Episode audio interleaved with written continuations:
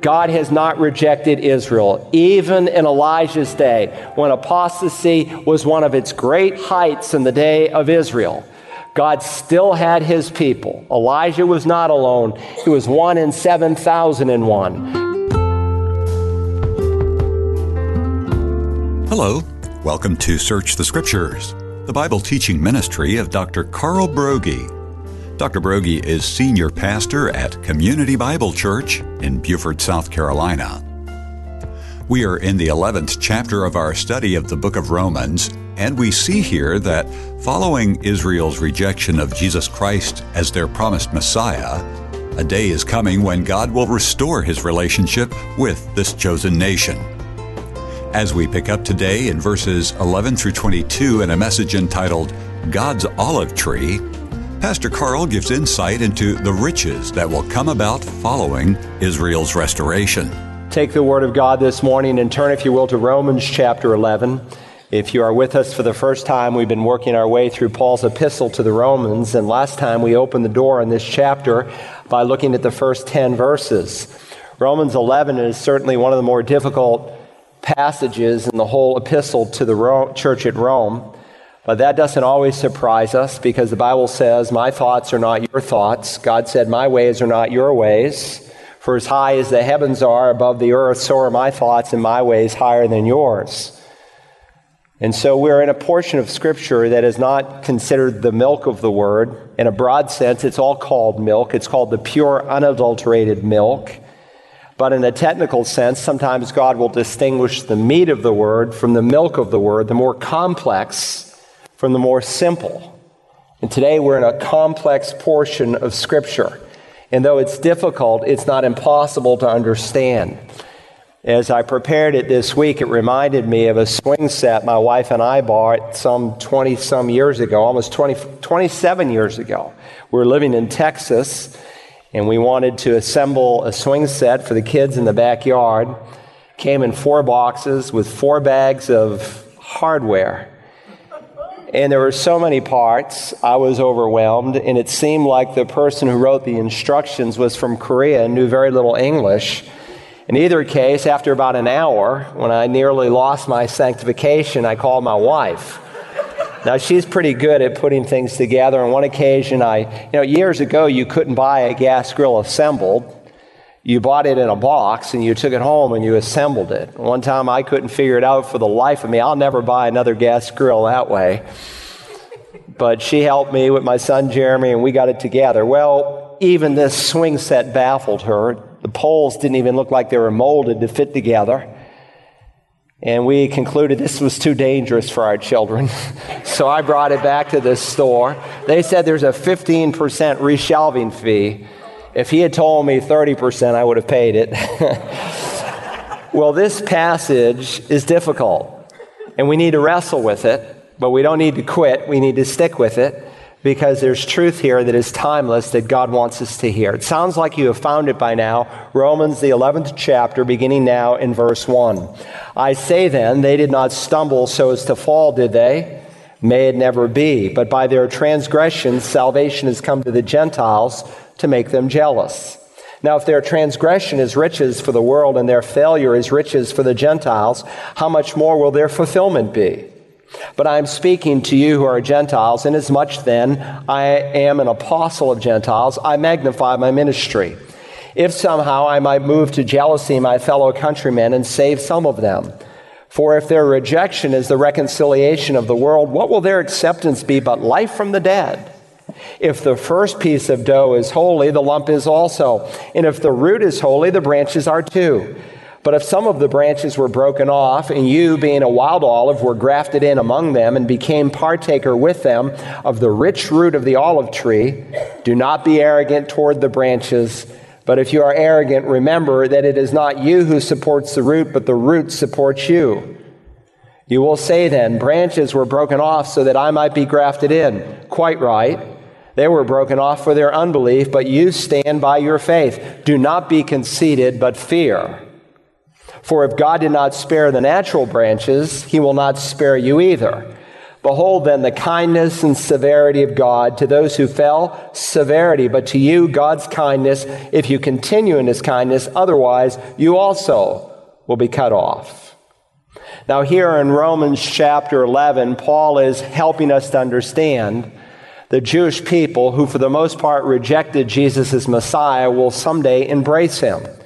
He's been showing us that the promises that were unconditional in nature that God made to Abraham and Isaac and to Jacob have not been terminated. They have not been canceled. But the fulfillment of the, some of those promises has just been temporarily been set aside.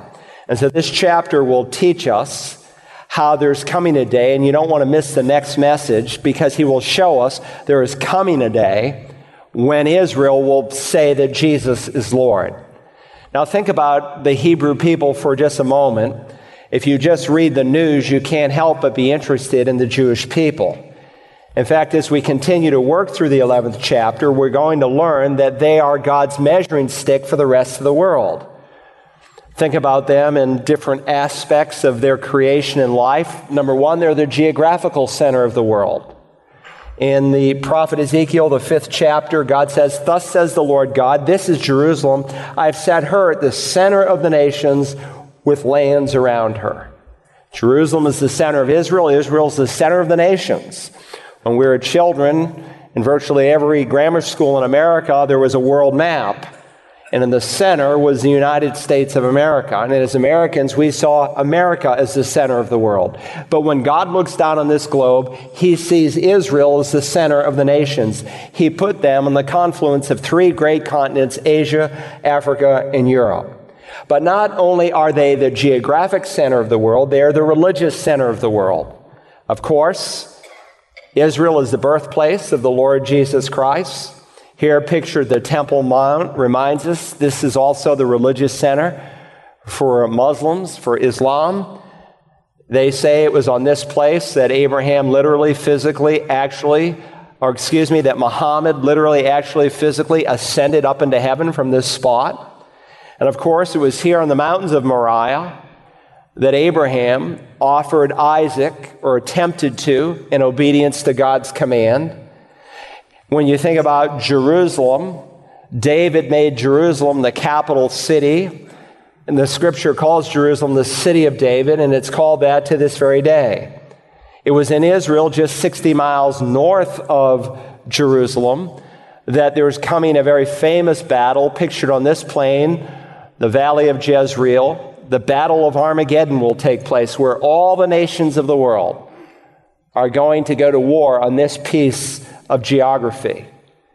And so it's the prophetic center of the world. God is going to culminate human history as we know it through the people of Israel. Just as God used Israel to bring about the first coming of Christ, God will use Israel to bring about the second coming of Christ. And of course, it was in Israel and Jerusalem, just outside the city, that the Lord Jesus was dead, buried, and then raised from the dead.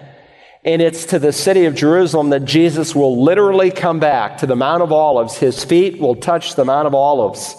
And then the Bible says he will rule and reign on the earth for a thousand years. Jerusalem will be the capital city for the coming Antichrist, but it will be the true capital city of the Lord Jesus when he reigns. And so you can't help but read about the Jewish people if you are a biblically oriented Christian and help think about prophecy and so many other different things. Now, throughout time, people have tried to get rid of the Jews. The Hebrew people suffered under Pharaoh, under Nebuchadnezzar, under Alexander the Great, under Nero, under the Turks, and of course under Adolf Hitler. And during the time of the Crusades, those who called themselves Christians greatly persecuted the Jewish people. But they have survived because God said they would survive. I mean, what other nation in the history of the world has 4,000 years of recorded history? And so here in 9 through 11, we've been learning when Israel was established, why they were established, and by whom the nation began. And of course, they have their ancient history recorded for us, and not much has changed. Their language is still Hebrew their traditions, their homeland, and for the most part, their bloodline. Very few Jewish people ever intermarry. And by God's design. And so the Hebrew people follow the same faith, the same documents that God began to pen through Moses and through all the prophets. And a careless thinker of history might think, well, the only reason they could have survived is because they were safeguarded and protected by all the nations of the world. But you know that's not true. No other nation in the history of mankind has experienced more hatred, more opposition, been deported, robbed, and murdered more than the Jewish people.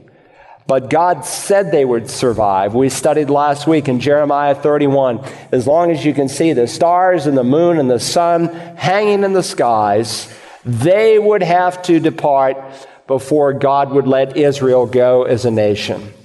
God has a plan for the Jewish people. And so, here, in the longest of all Paul's letters in the New Testament, he dedicates three chapters to the Hebrews. If you remember in the ninth chapter, as this slide depicts, we saw God's election, how God elected Israel out of all the peoples of the world. In chapter 10, we saw how they rejected their Messiah. He came to his own, his own received him not. And we learned why it was they rejected the Lord Jesus. Then in the 11th chapter, Paul is going to say, listen, in light of Israel's past election, and in spite of Israel's current rejection, there's going to be a future restoration. God is going to use Israel. They are going to come back in faith, and when they come back in faith, it's going to mean blessing for the whole world. Now, that's the broader context. Let's zoom in again on the 11th chapter and let me refresh your minds for just a second where we've been. We've seen the 11th chapter divides into two parts. In question, uh, in verse 1, the first part unfolds in the first 10 verses with a question. He says, I say then, God has not rejected his people. Has he? And he gives a very short answer no, absolutely not. May it never be. And to substantiate his answer, he gives four evidences, four proofs to say that God has not abandoned the people of Israel. The first was a personal proof. He says here in verse 1 For I too am an Israelite, a descendant of Abraham of the tribe of Benjamin. Since we are dead in our trespasses and sins, since, as Romans 3 affirms, there is none who seeks God, not even one, for anyone to come to Christ, God must be the first mover. And God moved in the heart of a man named Saul of Tarsus. And if a Saul of Tarsus could come to Christ, then anyone would come, can come to Christ. But Paul is saying, look at my life. I'm a Jew. I'm from the tribe of Benjamin. I am living proof that God has not forsaken his people. Then we study the theological proof that he gave here in verse 2. God has not rejected his people whom he foreknew. What does it mean for God to foreknow someone? And so we did a very in depth word study from other passages in the New Testament. We saw that the word prognosko just means prior knowledge or before knowledge. And so God, in his before knowledge, chose Israel out of all the nations of the world. We studied Deuteronomy 7. God said, For you are a holy people to the Lord your God. The Lord your God has chosen you to be a people for his own possession out of all the peoples who are on the face of the earth. So we asked a very important question. When God elected Israel out of all the nations of the world to bring his Christ, did God foreknow that the majority of the Jewish people would reject his Christ? Of course he did. He foreknow, foreknew this. And we saw even the usage of this word as it relates to election. If you are a biblical Christian, you believe in the doctrine of election. God elected us. He chose us before the foundation of the world. The question is not does God elect, but how does God elect? On what basis? And God elects on the basis of his foreknowledge. He chose us, Peter said, according to the foreknowledge of God. God in eternity past looked down the corridors of time. He saw every person who would say yes or no to Jesus. And based on that, whether it was an Old Testament saint believing in the coming Messiah or someone in this dispensation looking back on the Messiah, God saw those who would respond. The elect, very simple in the Bible, are the whosoever wills, and the non elect are the whosoever won'ts. And if you die and go to hell, it won't be God's fault. But God, who is omniscient, knows all. But understand the foreknowledge of God is not so much an act of God as it is an attribute of God. But don't miss the significance of his statement. Has God rejected his people whom he foreknew? If Israel's rejection of Jesus took God by surprise, then God might have reason to reject the Jews and go to plan B. But as Paul will remind us, there is no plan B. God knew when he made an everlasting covenant with the Jewish people what, how they would respond. So then we looked beyond the personal and theological proof to historical proof. And in the second half of verse 2 through verse 4, he dips back into the life of Elijah the prophet. Notice, or do you not know what the scripture says in the passage about Elijah? How he pleads with God against Israel. Lord, they have killed your prophets. They have torn down your altars, and I alone am left, and they are seeking my life. But what is the divine response to him? I've kept for myself 7,000 men who have not bowed the knee to Baal. So we went back and we looked carefully at these two Old Testament quotations from 1 Kings 19. And the point is clear. God has not rejected Israel, even in Elijah's day, when apostasy was one of its great, at one of its great heights in the day of Israel.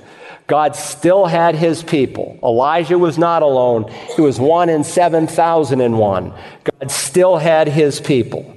And so, in answer to the first question, I say then, has God rejected his people? His answer is first, on the personal level, no, I'm living proof. On the theological level, no, God foreknew Israel. He knew what he was going to do when he chose Israel, and he knew of their rejection. On the historical evidence, God has always had his remnant whether it was in Elijah's day or in our day, and then he gives visual proof that God has not abandoned Israel. Verse 5.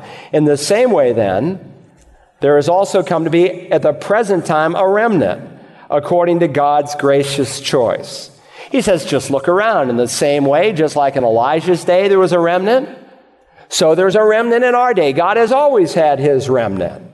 If you remember, Paul wrote Romans during his third missionary journey. At the end of that journey, he comes back to the city of Jerusalem. And when he arrives, the apostle James says to Paul, You see, brother, how many thousands there are among the Jews of those who have believed. Well, why were there not more Jews? Why could he not say, There's millions of Jews in our country who have believed what God wrote of in the Old Testament scriptures? Because as verse 5 says, this remnant is according to God's gracious choice. And it's the same word for election, according to God's gracious election. God elects on the basis of grace. That is the basis by which he saves people. And so he says very plainly in verse 6 For if it, God's choice, is by grace, it is no longer on the basis of works. Otherwise, grace is no longer grace. And so what makes the grace of God the grace of God is you do not merit or earn it. Salvation by grace revealed on the cross of the Christ is not something you work for, it is a gift that you receive. And so, throughout the Word of God, salvation is not a reward to the so called righteous, it is a gift to those who acknowledge they are guilty. And so, verse 7 explains why they did not seek this grace. What then? What Israel is seeking, it is not obtained. But those who were chosen obtained it, and the rest were hardened. What were they seeking? The ninth chapter and the tenth chapter said they were seeking salvation. But though they had a zeal for God, it was not in accordance to knowledge. They rejected God's way of salvation. And in their self righteousness, they adopted their own way of salvation. But you cannot come to God on your terms. If you are going to come to God, you must come on the basis of God's gracious choice. But again, there's consequences when we say no to the grace of God. And so he reminded us that in God's foreknowledge, he knew this was, was going to happen. He prophesied it in the Old Testament. And so we read in verse 8, just as it is, as it is written, God gave them a spirit of stupor, eyes to see not and ears to hear not, down to this very day. And then he quotes Psalm 69 after quoting Isaiah 29. And David says, Let their table become a snare and a trap and a stumbling block and a retribution to them. Let their eyes be darkened to see not and bend their backs forever. They said no to God's gracious choice. They said no to the grace of God. And so God said no to them. And Jesus gives the same warning, and it applies to Jew or Gentile alike. He said, While you have the light, respond to the light that you might become sons of light. And to those people that he was addressing in the 10th chapter, because they would not believe, God said they could not believe. And in the same prophet, he makes a very similar quote. Therefore, God hardened their hearts. God blinded their eyes. God stopped their ears. God dealt with them judicially. So there is an urgency to receive Christ. The Bible says today is the day of salvation. And if you are here and you're not truly, genuinely born again, you're trying to get into heaven through your own way, God is patient, but He won't deal with you forever.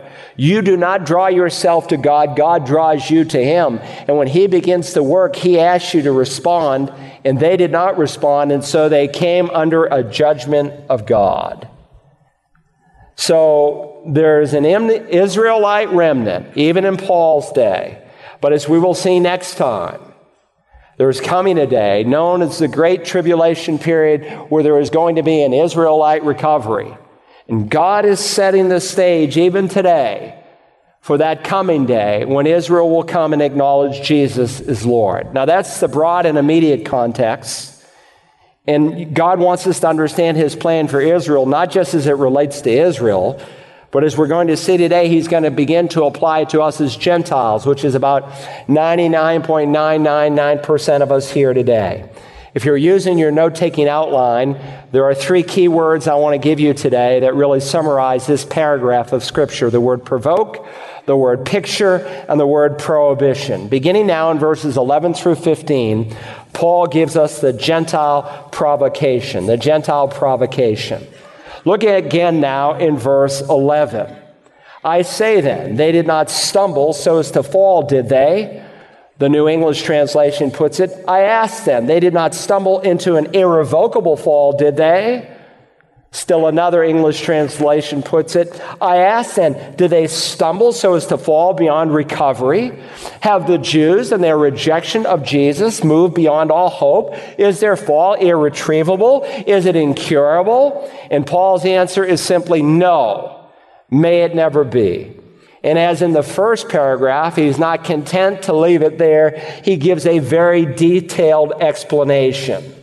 And so he explicitly says here in verse 11, but by their transgressions, salvation has come to the Gentiles to make them jealous. By the way, this statement reflects the pattern of Paul's ministry in the Acts of the Apostles. If you remember, whenever he went to a place, if there was a synagogue or a place where Jewish people met, he would go to the Jew first and then to the Greek. But there came a point in his ministry where there was such utter rejection by the Jewish people of Jesus as Lord, he began to go to the Gentiles exclusively. And so he's called the apostle to the Gentiles in the New Testament. Now follow verse 12. Now, if their transgression is riches for the world, and their failure is riches for the Gentiles, how much more will their fulfillment be? Do you see what he's saying? If the Jews' rejection of Jesus brought greater blessing for the Gentiles, then how much more will their reception of Jesus bring great blessing to the whole world? If Israel's sin brought blessing, if God used her sin to bring greater blessing to the Gentiles, what is he going to do when they actually come to faith? He's going to bring great blessing. Let me see if I can illustrate. When our family moved from Texas to Beaufort, we couldn't find a, a house that would work for us with, with a lot of children. And so we decided, well, we'll just buy a house. And so we bought a portion of land and we began to build. And we knew that for six months, they said it would take to build our home, that we would need other quarters. I didn't really want to move all of our stuff into some rented facility and then pack it all up again and move it out again. I said, Audrey, we should just pray that we can find a furnished home. And God answered our prayer, and we took all our stuff. We went straight into storage, and the only thing we took with, with us into that rented home that was fully furnished was our suitcases with the clothes in it. And God provided. And it was quite a nice home. It was a rather wealthy couple. And they did not want to just rent their home to anyone, but being a pastor, they thought we were trustworthy, and they rented it to us. They had been married over 50 years and they thought, we'll go for one last hurrah And we'll tour the country in our motorhome and we'll camp out in that thing. And, and we moved into their home. And it had all the nice little creature comforts, things that we had never experienced as still a young family. Well, while they were gone, we enjoyed all those creature comforts. He had a wonderful library. Most homes don't have a dedicated room for a library, but they did. They had some of the nicest, comfortable chairs I'd ever sat in. First time I'd ever seen a programmable thermostat. Beautiful sound system. They had even a little lime tree in the backyard, and we would go out there and we'd pick the fresh limes when they were in season, and we enjoyed it. And so, as I began to enjoy all those creature comforts, the comforts of a man's hard work for a lifetime, I became king. Let's call these people the Goldsteins. I became king as a Gentile in the Goldsteins' house. And uh, the Broggis, as Gentiles, were temporarily enjoying the Goldsteins' blessings and their riches. That's Paul's point here in verses 11 and 12. It was like these Gentiles, the Broggis, had moved into a beautiful Jewish home, the Goldsteins. The Gentiles were on the outside. They moved out of their home and we moved into it. And we, like the Gentiles, inherited all their literature, and so did the Gentiles. The scriptures were provided for them. The Jews, who were the keepers of God's word, provided the oracles of God, as we studied in the third chapter, for the Gentiles. And all of the blessings of the Torah and the prophets were described there in the Old Testament scripture. And so, as it was if the Jews, the Goldsteins, were out in the wilderness, they were out there in, the, in their suitcases, so to speak, but the Gentiles, the Broggis, they were in the Goldsteins' house and they were enjoying all the riches of the Goldsteins. And so Paul says here in verse 12 that their transgression is riches for the world and their failure is riches for the Gentiles. If that's what their sin brought, then what will their obedience bring? So follow verse 13. But I am speaking to you who are Gentiles. Inasmuch then I am an apostle of Gentiles, I magnify my ministry. If somehow I might move to jealousy my fellow countrymen and save some of them. When we continue our study entitled God's Olive Tree tomorrow, we'll see that there have historically been times when believing Gentiles were conceited about their position. But someday it is the Jews who will be God's favored people again. To listen to today's message, use the Search the Scriptures app available in the iOS iTunes App Store and the Google Play Store. Or visit us online at searchthescriptures.org. You can also call us at 877 787 7478 and request a CD or DVD copy. Just request program ROM 55. Perhaps you have a question you'd like to ask Pastor Broggi personally. Well, you can do that Tuesday mornings between 11 and noon Eastern during his live call in program, The Bible Line. Listen to The Bible Line online at wagp.net. Tomorrow we continue our message, God's Olive Tree. Join us then as we search the Scriptures.